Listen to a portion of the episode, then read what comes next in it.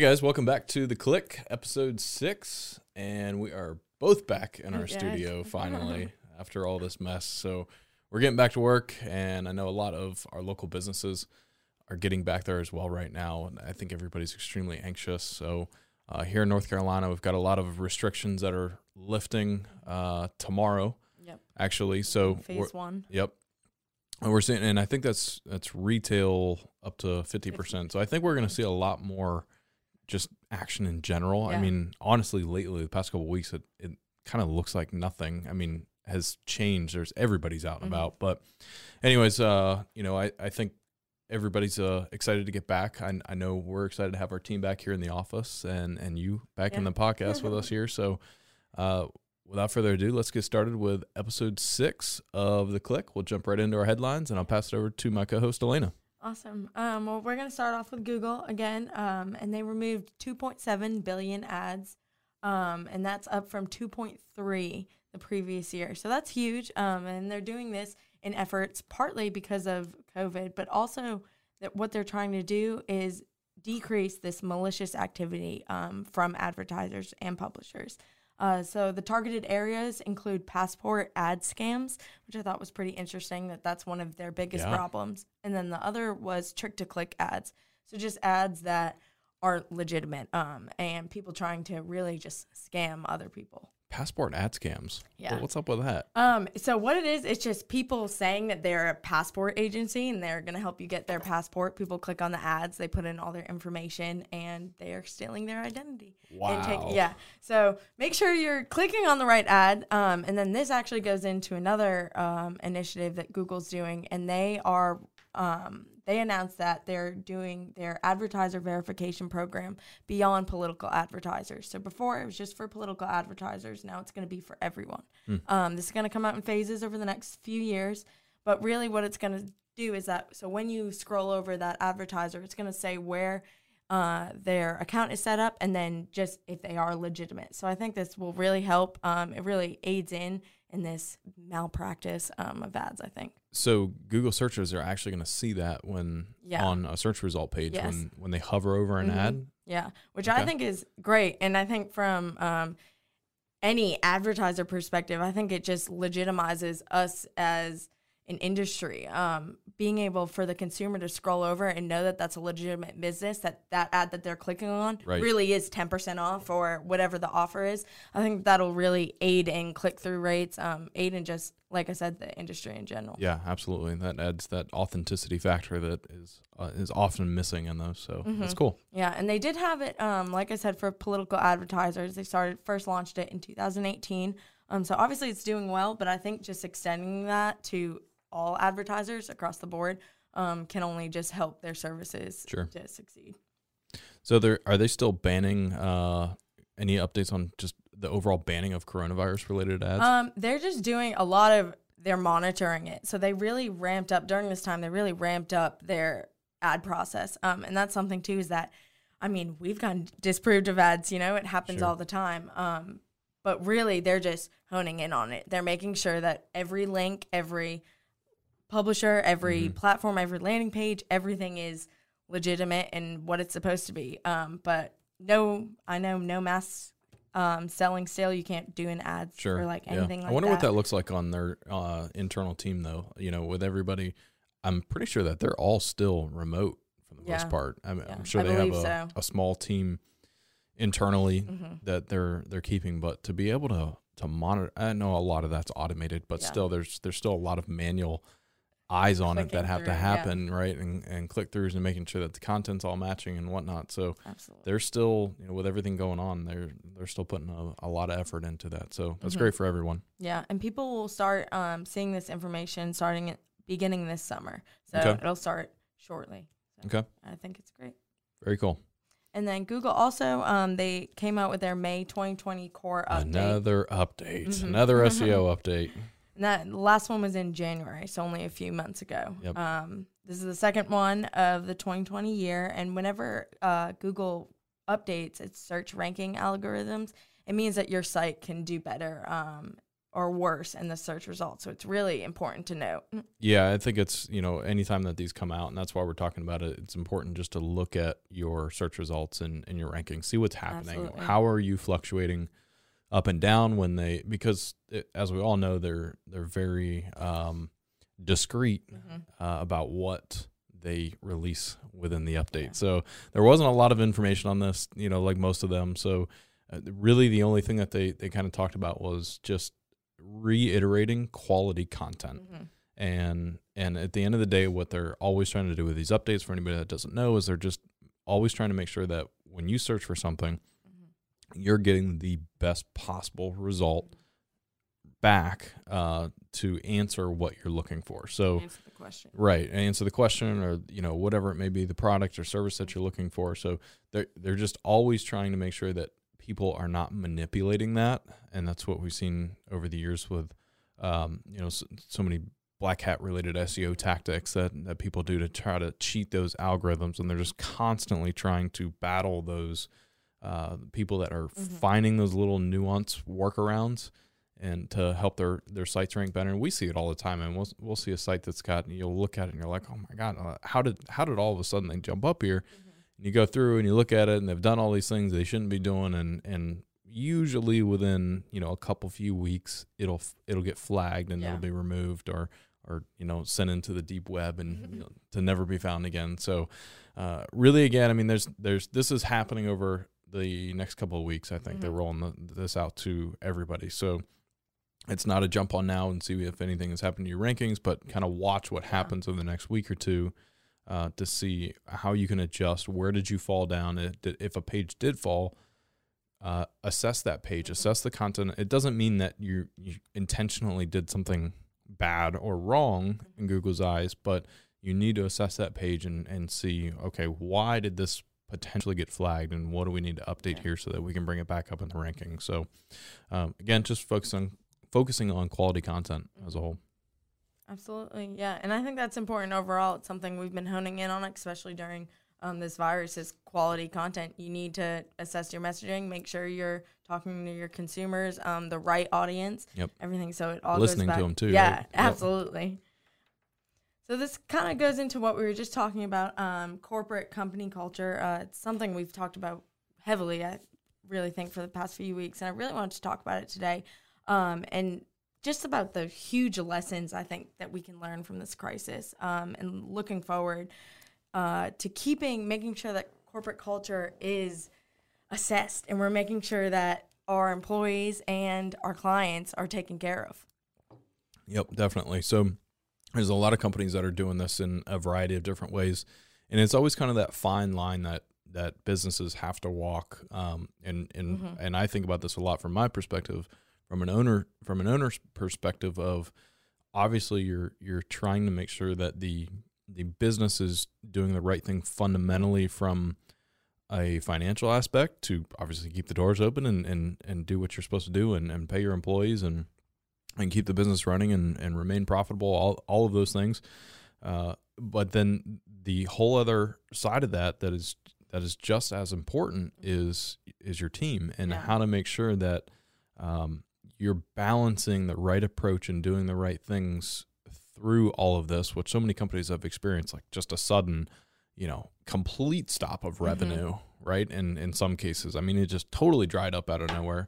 Um, and so looking at that and trying to make sure that you're planning and being strategical to make sure that the business survives, but also uh, adding into your into your strategic plan some empathy Yeah. about what your what your employees are going through because everybody's Mhm. everybody's experiencing something and, and obviously if your revenue dries up and there's nothing to do and it's like Yep. well hey how do how do I What keep we do? paying these employees you want to do that how do you do it how do you allow them to work remotely work remotely to remain safe um, and and just kind of a new overall environment of moving forward. So there's a lot of a lot of companies that are doing a variety of different things right now with that.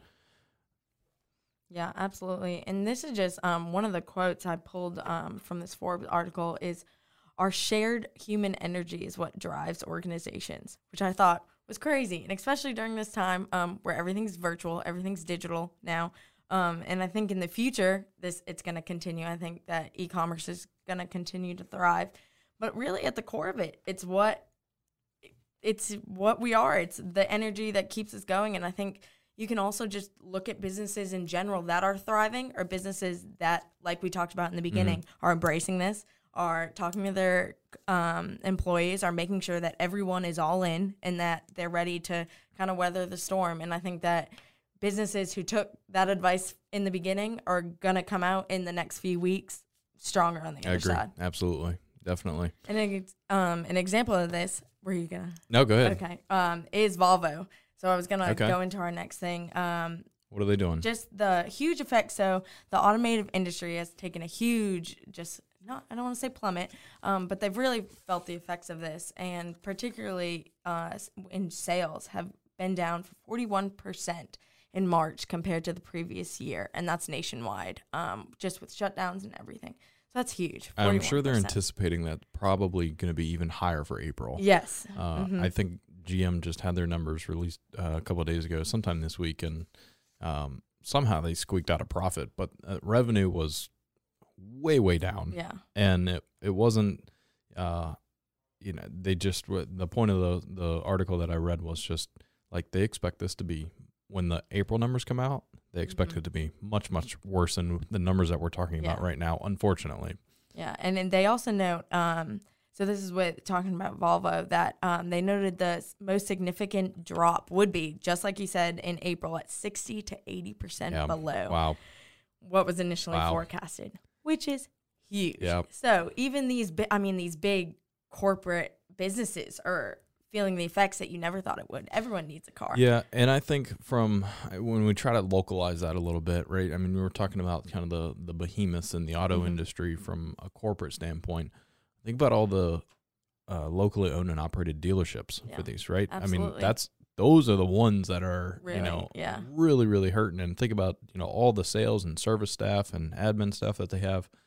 Um, and there's just you know it's extremely difficult for them to find a way to continue forward when they're not selling cars like that right? Mhm. i mean they get we we know a lot of how the auto industry works and and how many you know it's all quota based on how many cars that you sell and um, the incentives that are given from the auto man- auto manufacturers to those dealerships. So I know that they're all working together Mhm. with that, and you know, um, so you know, Volvo working with their individual dealerships and GM and everybody else, they're they're all understanding of that. Yeah. And back to what we just talked about with empathy of, hey, obviously we can't just keep things moving forward Mhm. with a you know the same way that we operated before because this this is everybody. It's not Yeah. just that one shop, um, you know, in Wyoming that is not doing well, and oh hey, they collapsed and fell. So, um, you know, I've we've seen a lot of these automotive uh, dealerships adapting, trying to adapt very very quickly, and I'll I'll give a lot of them credit for.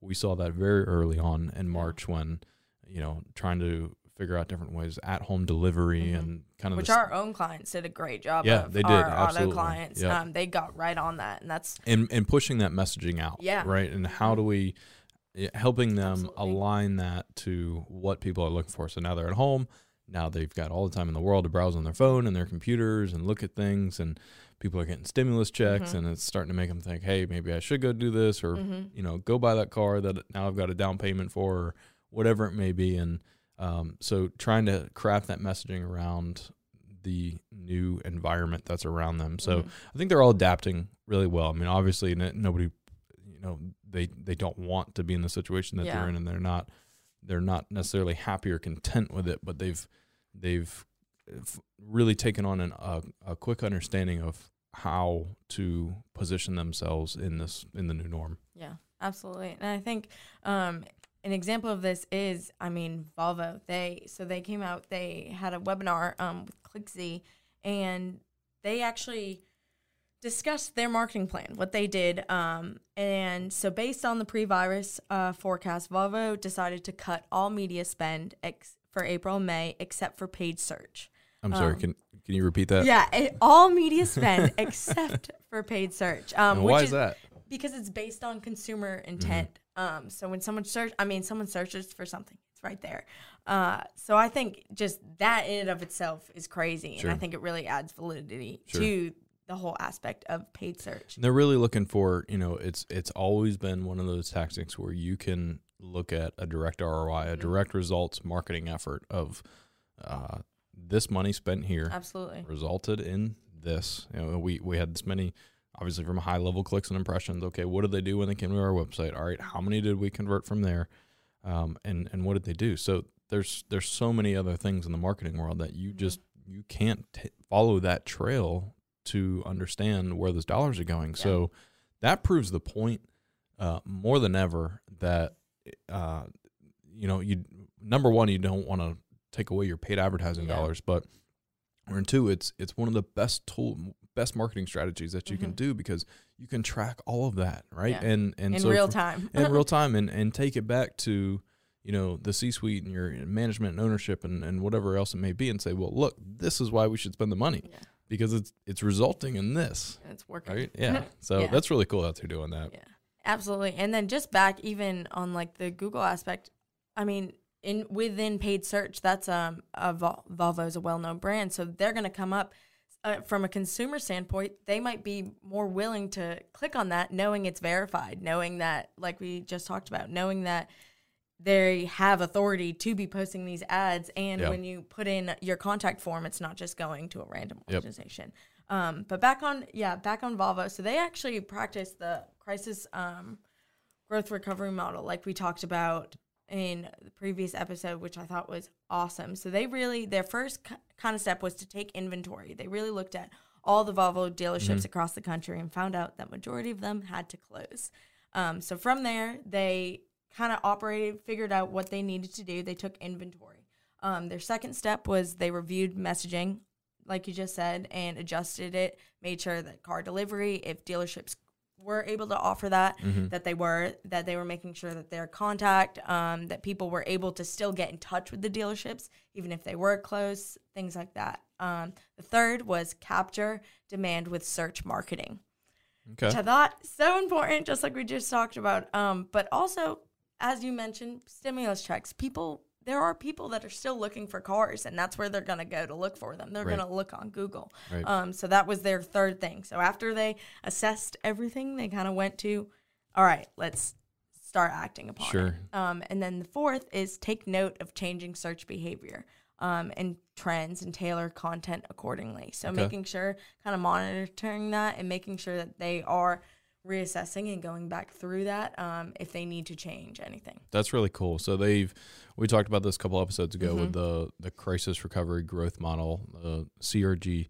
and so they they went through that whole the crisis phase, adjusting all their messaging, like you said, and just kind of okay, stop the bleeding Yeah. and get under fix things and make sure everything needs to be where it is going through that crisis phase. Recovery, um, you know, looking at the messaging, making sure that all of that is done appropriately, and then really quickly moving into that growth phase of capturing the demand, the new demand that is Yeah. now on coming from search marketing. So that's really cool to see them take uh, that that initiative uh, and align really the the same idea, ideology, and and um, framework that we Mhm. went over a couple weeks ago. Um, uh, not saying they got that from us whatsoever, but um, it's it's cool to see uh, a company like that follow Yeah. a, a very similar structure and be successful with it too. hmm And coming out, yeah, really with this new normal. Um, and they mentioned, so they mentioned that the second uh, recovery phase, so really coming back, um, making sure that everything is in place, that they have tailored their messaging, is expected for May, June, and then July through December is their third phase.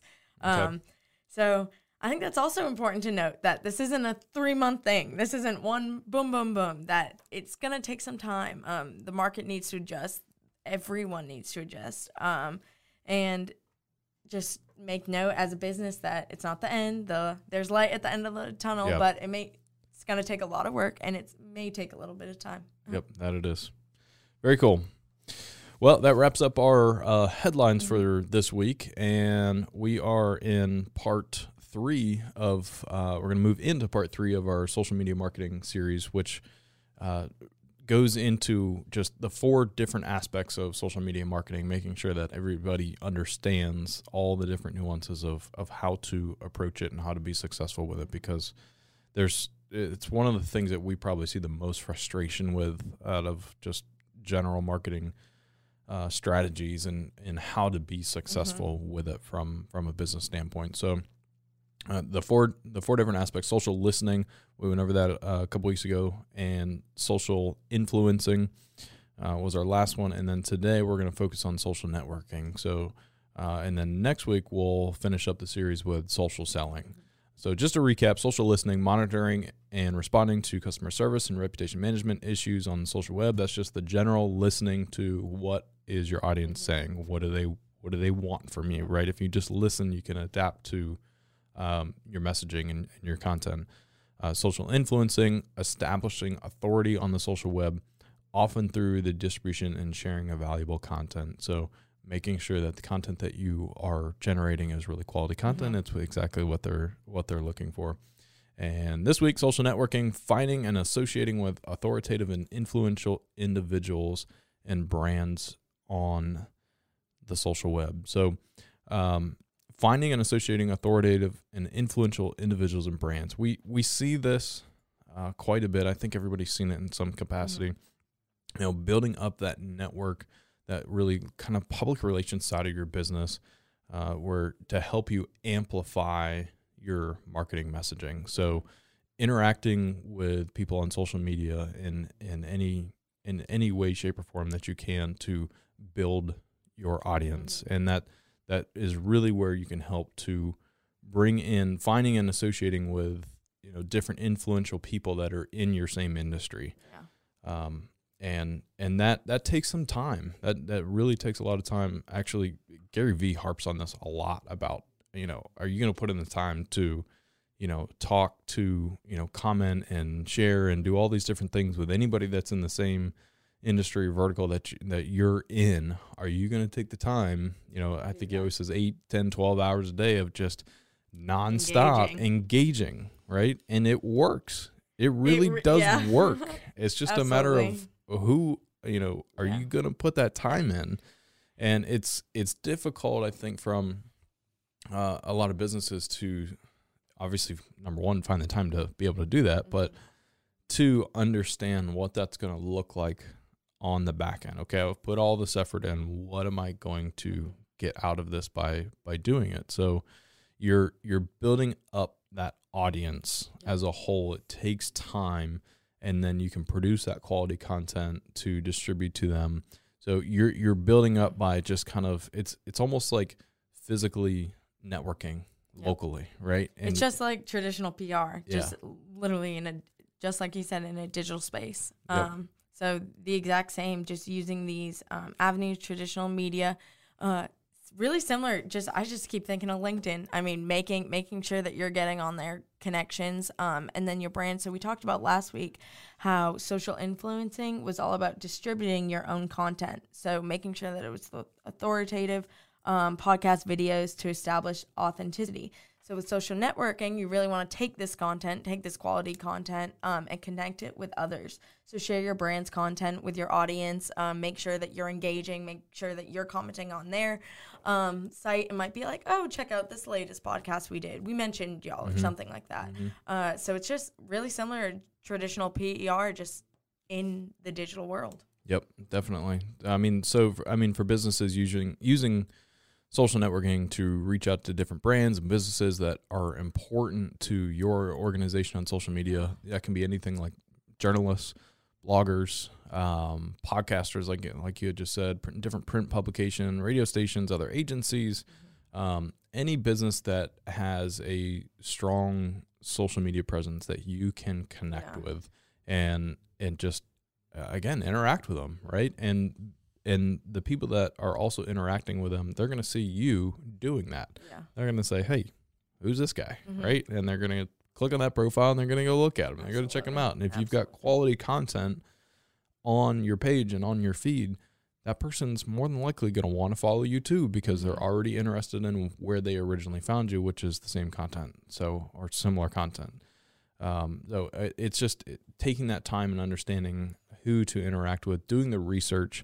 I mean, you can Mhm. open up Instagram and hit the search button and, you know, type in all kinds of things that are related And to your find- business and, and find just an endless amount of of content out there. So if if people need help doing that, um, agencies are are most agencies are really well versed in that and and figuring out exactly how to do it. And it, at least if you know you don't really have the the budget to pay an agency to do that for you, you can at least find somebody that will help you lay out a strategic plan of how Yeah. to do it and who to look for and just kind of that process so you're not Yeah. going into it blindly. Absolutely. And it's just really social networking, it just allows you to really elevate your business to the next level. It's a high impact activity. It takes a lot of work, just like you said, 10, 12 hours a day, but your business will come out better on the other end. According to Um, Gary Vee, 10 to 12 hours a day. Yeah, oh, well, I mean, 10 to 12 hours, 10 to 12 hours a day. Right. Um, but there are, just like you said, there are tools available to help you identify key players. Um, there are paid tools like GroupHigh and Inkybee that allow you to track down bloggers. And then there are also free to- tools like Klout.com or Kred Home um, that are social scoring platforms. So they kind of score social media um, sites or accounts, excuse me, and tell you how influential people are around certain topics. But just like you said, if you can't pay anyone, you can't really kind of figure anything that out, get on the Explorer, kind of do your research, Google it. I mean, look through and just see the most influential bloggers or podcasts that come up.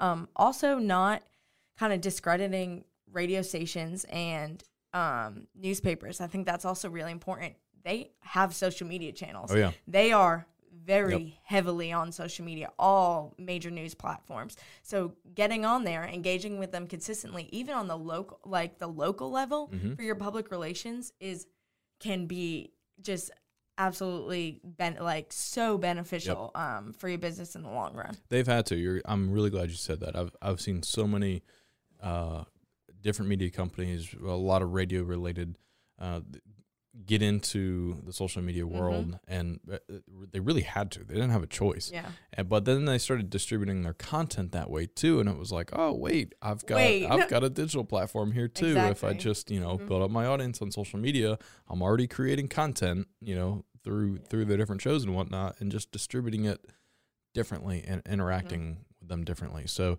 they typically by this time have have enough to your point, enough of a following that they are a great way to Great resource. um, interact from a local um, aspect, uh, just trying to build that overall social networking. So that's everything that we have for uh, social networking, part three of understanding social media marketing as a whole, building influence on social media channels, exactly how to do that. Like I said, we have we're we're three down of four. Our last one next week is going to be on social selling, generating leads and sales from the audience that you've built and the content that you've created. Okay, well, how do we turn that into money?